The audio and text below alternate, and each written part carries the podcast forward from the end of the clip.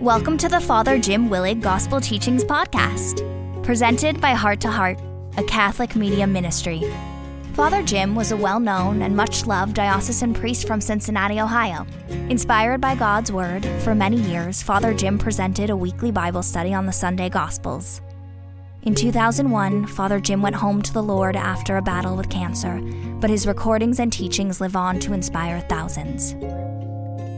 First, we hear from Father Jim's good friend, Jesuit priest Father Michael Sparrow, who opens this podcast by proclaiming the gospel reading. Then, Father Jim's illuminating gospel teaching follows.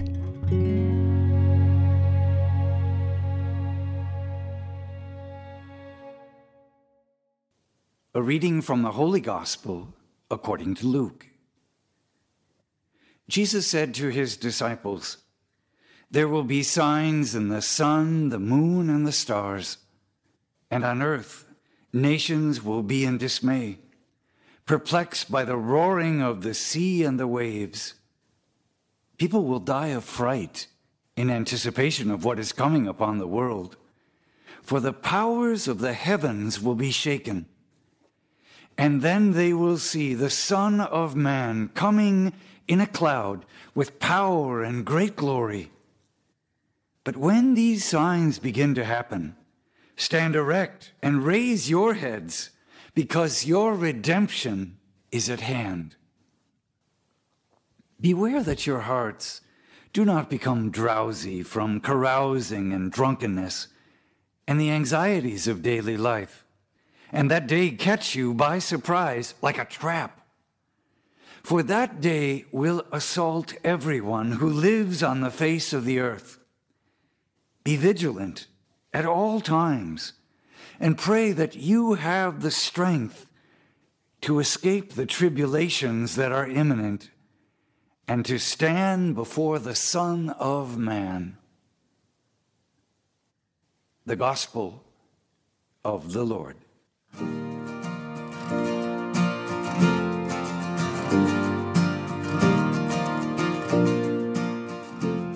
Well, it seems almost hard to believe that we're beginning this Sunday the season of Advent.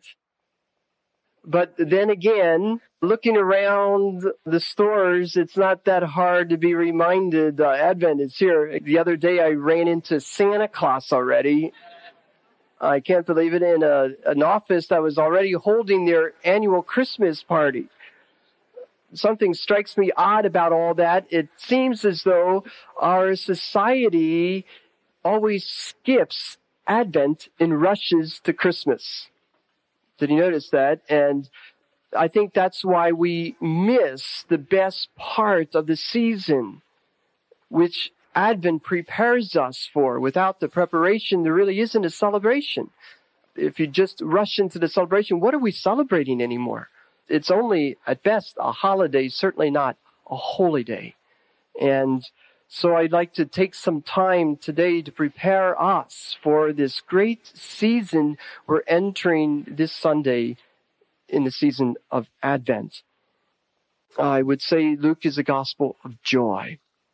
We see here a certain tone that the life in the Lord leads to a deep joy in us this is seen in Mary's great Magnificat recorded in Luke. My being proclaims the greatness of the Lord. My spirit rejoices in God my Savior.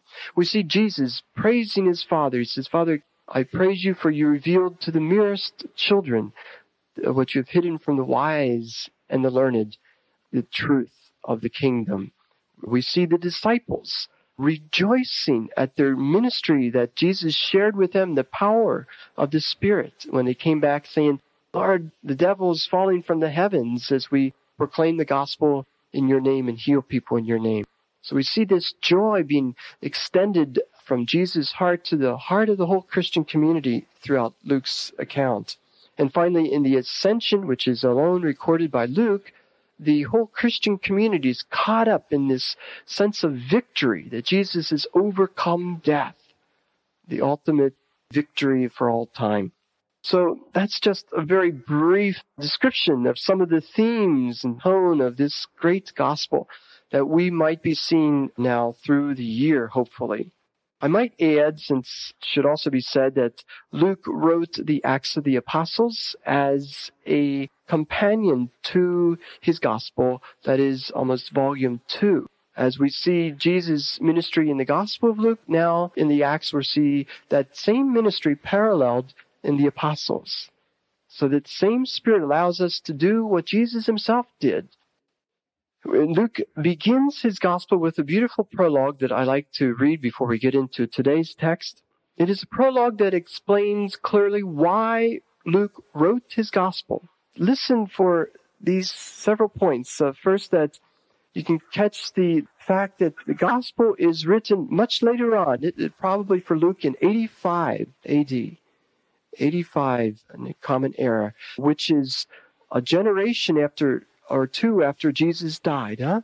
So that's what we call the written gospel the third edition. The first edition was Jesus preaching himself, and the second was the apostles preaching of the teaching of Jesus. And the third is finally when evangelists like Luke wrote the account down to preserve it for future generations. And notice when they wrote it down. They weren't writing any kind of biography, but rather a certain Christology. That is a reflection of the life of Jesus as it impacts our life. So Luke will refer to bringing together an orderly account that will help us in our faith. And he addresses this entire gospel and the Acts to someone he refers to as Theophilus. The name may have referred to a particular person, or even more, it may have referred to every one of us. Theos, you know, is Greek for God, and philia is Greek for friend. So we could understand we are Theophilus. We are the friends of God for which this gospel is being written today.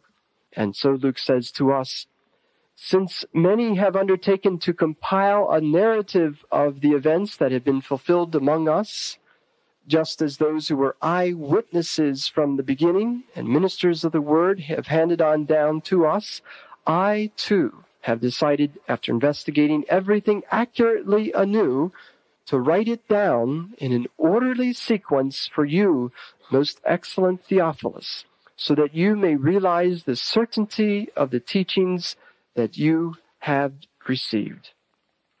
So with that as an introduction to Luke and his gospel, let me turn the page to the gospel itself. In fact, turn several pages toward the end of the gospel, chapter 21, where today's gospel for the first Sunday of Advent picks up. Now, we hear the teaching of Jesus for the last time, teaching about the end of time.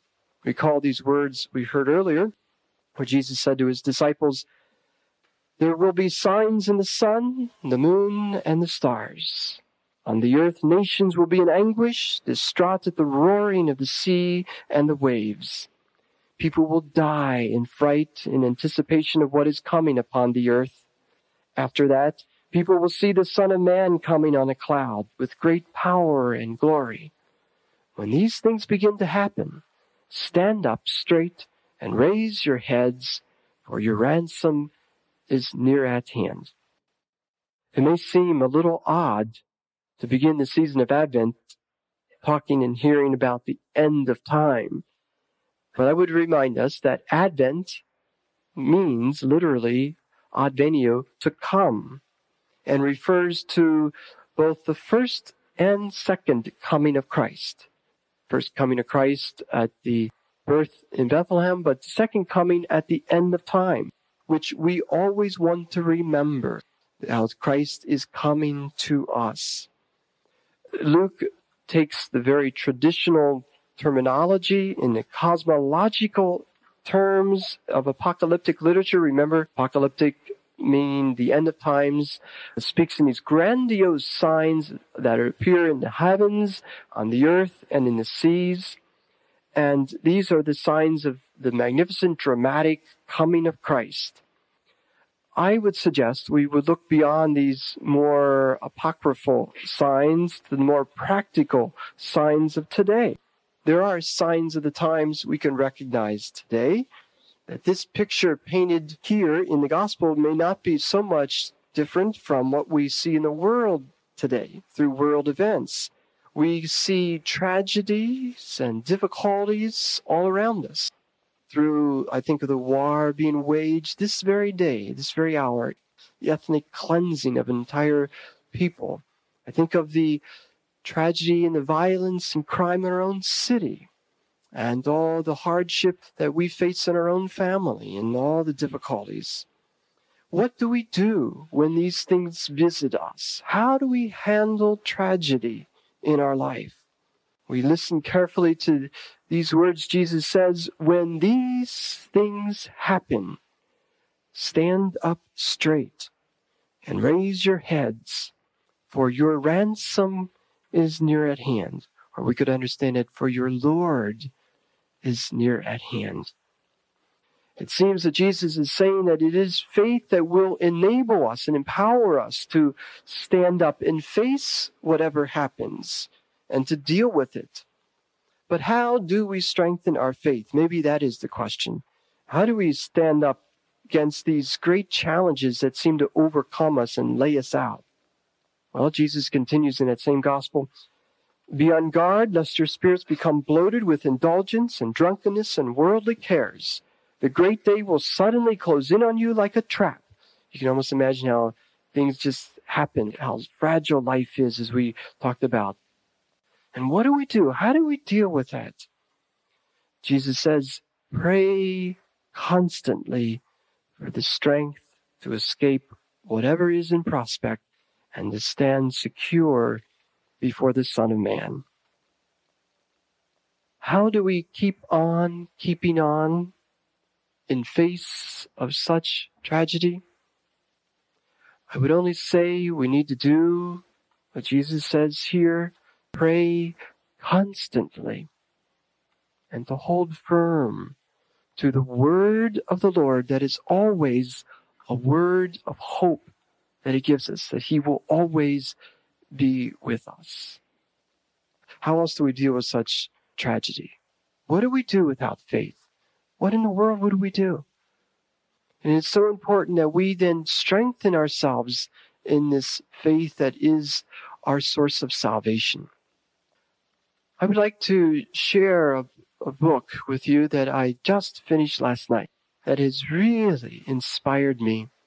It is an account of written by Terry Anderson, who was, as you might recall, the chief Middle East correspondent for the Associated Press in Beirut, Lebanon. Did you know he was a Catholic? And in his youth, he was an agnostic. But later, in his adult, he refounded his faith, which became his salvation. For on March the 16th, 1985, Terry Anderson was kidnapped by several armed men in Beirut. And for the next seven years, he was held hostage by them. Can you imagine? Seven years as a political prisoner in Beirut. He published this Den of Lions, or subtitled Memoirs of Seven Years where he describes in great detail some of the terrible torture he had to endure, both physically and psychologically, beaten down day after day, year after year. To give you just a, a quick review of, of what I'm speaking about, he was imprisoned usually in a very tiny cell filled with mice and spiders and insects, suffering intense heat in the desert of Lebanon. He would be moved every couple months, sometimes to a dark, deep dungeon where he would either freeze to death or suffer from excruciating heat. It kept him on the move so the Central Intelligence Agency of our nation could never catch up with them. His hands and feet were always bolted and chained to a wall where he could hardly move The only way he could exercise is to take one step or two steps in each direction so he could somehow keep in shape. Many times he was placed in solitary confinement, total isolation and darkness. He said it was the cruelest torture was to be so alone, not able to speak to anybody. He said several times he would much rather they be, as they often were, crowded into a tiny cell with five of the fellow hostages where they had to actually put their mattress overlapping each other. And of course, that wasn't easy either. Another torture is how do you get along with five guys in a small, tiny cell, naturally getting on each other's nerves? You could imagine they would just go crazy. They were only permitted to go to the bathroom once a day, only once a day and only for 10 minutes. They could never take a shower, never a bath. The food, he says, was absolutely horrible. They called it garbage. it just seemed like everything the soldiers could do to psychologically torture them, they did, sometimes putting a gun to his head and said, We're going to shoot you now. And then hooking the, the trigger that had blanks. Or other times they would tease him by releasing him from his chains and then tell him he's going to set him free, but only take him to another room then. And what he said was a constant roller coaster ride of getting his hopes up, being dashed again. That was all going on many, many, many, many times. The first year, even. This went on for seven years. The hardest thing he said was to be separated from his family and friends, having no contact with the outside world, and just dealing with boredom itself, and always despair, always despair. What I appreciated in reading this moving memoir and documentary of his time was to see how do you survive what seems such an inhumane situation. We could learn how to survive this. We can survive our job or our family. You know, we're thinking, okay, we're all living in close quarters. How do we get along with each other? Well, you know, if we could read this and learn the lessons he learned here in this crash course of survival, then we would all do well, huh? So, how did Terry Anderson survive? I think if we learn this, we could learn to survive and thrive in our own life. He says he learned to pray. As you might imagine, it's in prayer and turning to God that became his greatest strength every day, all through the day and night. And something else, it was the Holy Bible. First thing he asked as a favor from his soldiers was to give him the Bible, a source of hope and strength. Let me quote you just a couple lines I, I read last night even. Terry Anderson says, In the night when the blackness grows, the only thing that will push it away is prayer. And I still have my red Bible.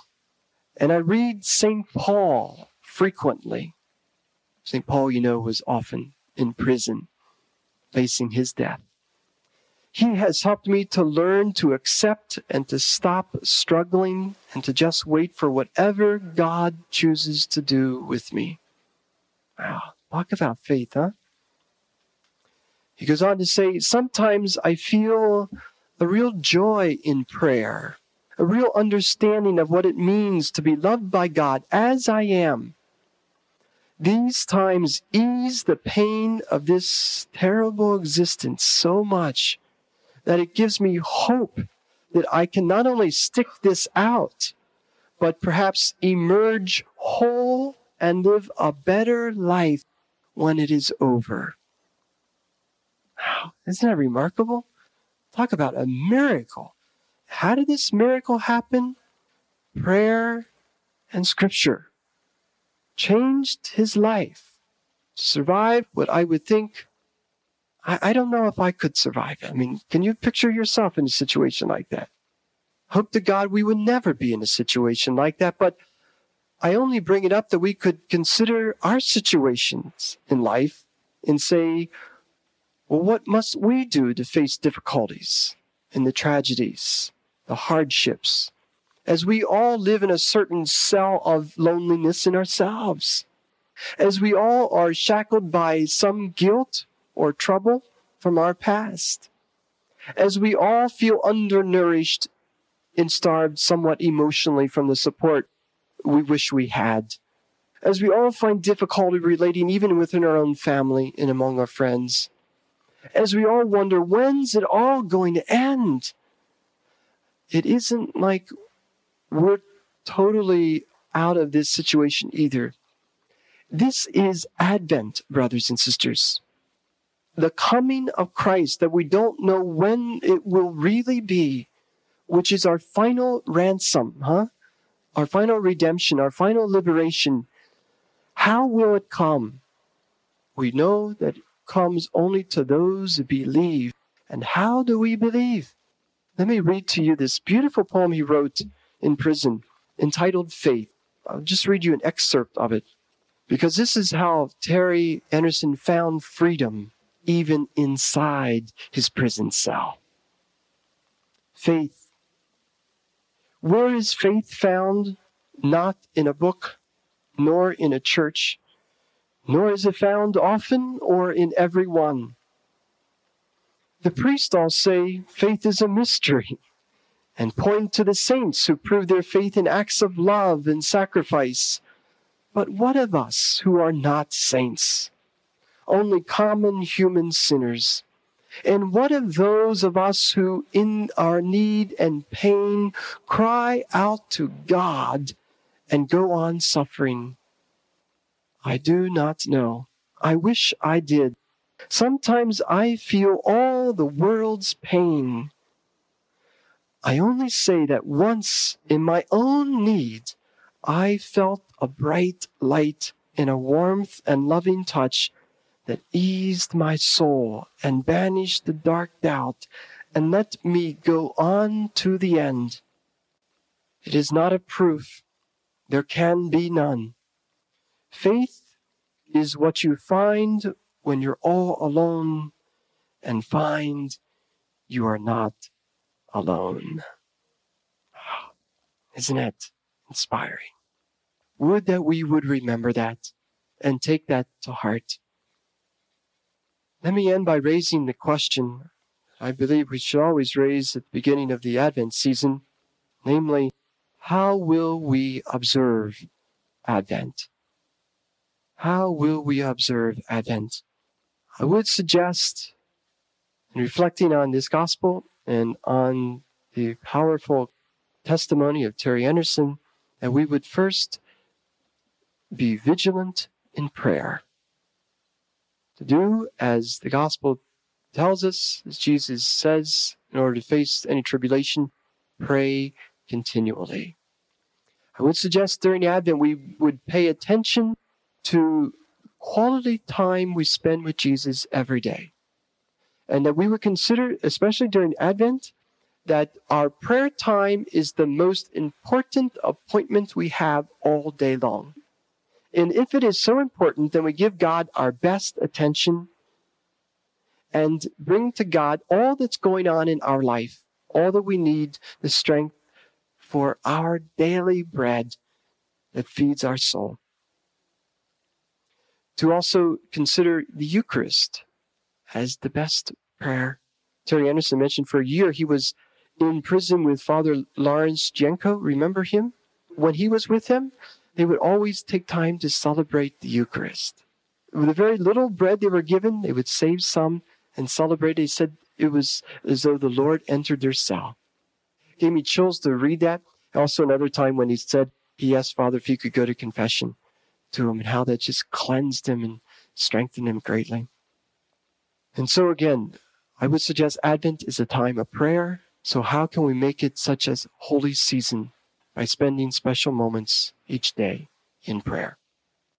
Also, one of the things they did in prison when Father Jenco wasn't there, they took turns leading prayer services. How we need to pray as family and how that would help us. Family prays together, stays together, grows together. Secondly, as you could guess, I would suggest that we need to find strength in nourishment in the Word of God. I would suggest that during the season of Advent that we would consider, I recommend reading the Gospel of St. Luke that we begin this year. Gospel of Luke has 24 chapters. That's nicely outlined for us to say we could read a chapter a day and take a Sunday off. Or, you know, a chapter a day, six chapters a week will bring us all the way through the season. I will do that myself. Would you join me in reading and reflecting on one chapter a day, taking us through the Gospel of Luke? I think it will really achieve what it, the purpose for which the Gospel is written. Keep this in mind when you open the Gospel, you open the door to Christ coming into your heart and into your mind, where you will receive great strength and inspiration. Remember to pray too, just as the Holy Spirit inspired Luke in writing the gospel, may the Holy Spirit inspire us in interpreting and understanding the gospel. So it matters not how much we get through the gospel, huh? But how much this gospel gets through us.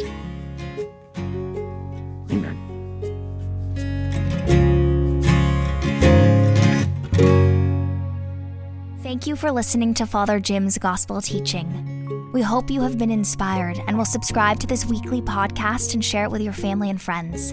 The mission of Heart to Heart is to proclaim the good news of God's Son, Jesus, to the entire world. For more inspirational teachings by Father Jim and Father Michael, visit our website, www.htoh.us. May God bless your heart and the hearts of all your loved ones.